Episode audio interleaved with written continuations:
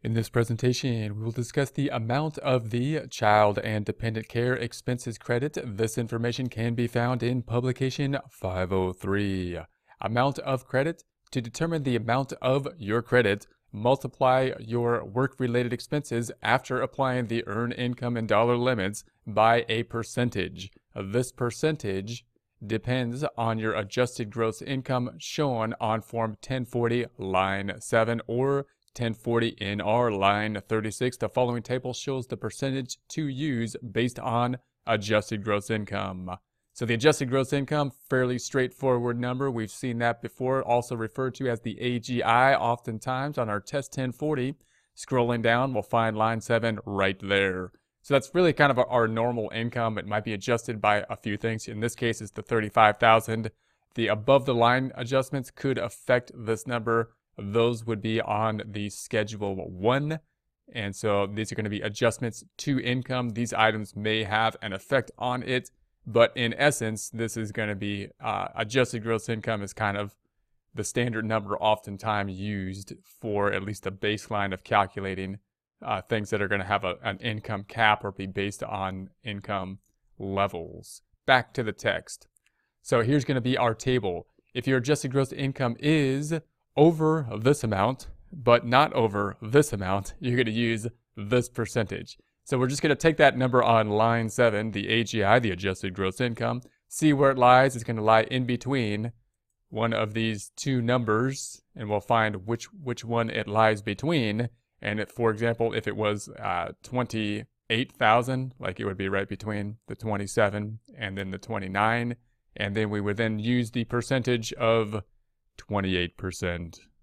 Let's take a look at our example. In our example, we had the 35,000 line 7 adjusted gross income. If we go back to our form 2441, see what the software does for us on form 2441, we're picking up the 25%, 25% because the uh, 33,000 to the 35,000 is where we landed. We're between 33,000, 35,000, therefore 0.25, 25% is what we use because our AGI was right at that 35,000. Also note we're right on the line here of the 35,000 for the 25% or 35,000 on the lower limit for the 24% and, and the software's taking up or picking up the 25% on that case where we're right on the line at that uh, limit, 35,000. Back to the text. To qualify for the credit, you must have one or more qualifying persons. You should show the expenses for each person on Form 2441, line 2, column C. However, it is possible a qualifying person could have no expenses and a second qualifying person could have expenses exceeding 3000 You should list zero for one person and the actual amount of the second person. The 6000 limit that applies to the two or more qualifying person would still be used to figure your credit un unless you already excluded or deducted in Part 3 of Form 2441 certain dependent care benefits paid to you or on your behalf by your employer. So let's take a look at this. If we have Form 2441, we have the child and dependent care expenses, and we're going to say now that there's 7,000 of the amount that was paid. We have two qualifying individuals, dependent 1 and dependent 2. However, we only paid 7,000 for the one. And what we're saying here is, well, if we had another one that's qualified, but we didn't pay any expenses related to that second dependent, then if we put the put them on here as a qualified dependent that we paid zero for, and then we have 7,000 for the other dependent, then we're the software now you can see is calculating the limit at the 6,000 limit because we have two qualifying dependents rather than the 3,000, even though we didn't pay anything for the second dependent. Uh, you know, the amount of the of the qualifying expenses is zero in that case. Back to the text. Example, Roger and Megan Paris have two qualifying children. They received 1,000 of dependent care benefits from Megan's employer during 2018, but they incurred a total of 19,500 of child and dependent care expenses. They complete Part 3 of Form 2441 to exclude the 1,000 from their taxable income, offsetting 1,000 of their expenses. Roger and Megan continue to line 27 to figure their credit using the remaining 18,500 of expenses. Line 30 tells them to complete line 2 without including any dependent care benefits. They complete line 2 of Form 2441, listing both Susan and James as shown in, uh, in the line 2 example below. All of Susan's expenses were covered by the 1000 of the employer provided dependent care benefits. However, their son James has special needs and they paid 18500 for his care. Line 3 imposes a $5,000 limit for two or more children. 6,000 limit minus the 1,000. So we have this this large amount being paid, right? 18,500, but uh, 1,000 of it was reimbursed by the employer, bringing it down. That also limited the, the, the top limit. So remember, it's one that it's 3,000 for one, or or uh, 6,000 for two.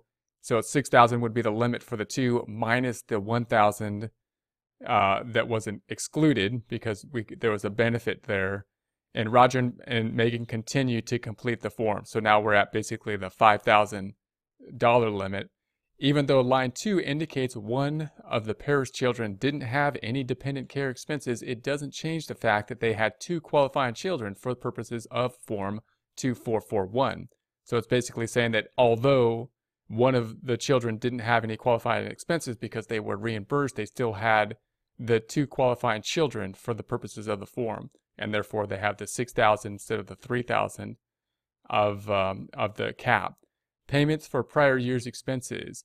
If you had work-related expenses in 2017 that you paid in 2018, you may be able to increase the credit on your 2018 return. Attached, attach a statement to your form showing how you figured the additional amount from 2017, then enter CPYE credit for prior year expenses, and the amount of the credit on the dotted line next to line 9 on Form 2441. Also enter the name and taxpayer identification number of the person for whom you paid the prior year's expenses. Then add this credit to the amount on line 9 and replace the amount on line 9 with the total C worksheet A. So if we go back to our form, this is going to be on line 9 here, and they're basically saying, well, what if we have a situation where we had the expenses in 2017 that we want to, that we think that we should be able to then uh, include in 2018 tax return. Example, in 2017, Sam and Kate had child had childcare expenses of 2,600 for their 12 for their 12-year-old child. Of the 2,600, they paid 2,000 in 2017 and 600 in 2018. Their adjusted gross income for 2017 was 30,000. Sam's earned income was 14,000, was less than Kate's earned income. A credit for their 2017 expenses paid in 2018 isn't allowed in 2017. It is allowed for the 2018 tax year, but they must use their adjusted gross income for 2017 to figure the amount. Uh, the, the filled in worksheet A they use to figure this credit is shown later. So Sam and Kate add the 162 from line 13 of this worksheet to their 2018 credit and enter the total on form 2441 line 9 they enter the CPYE of the 162 and their child's name and social security number in the space to the left of line 9.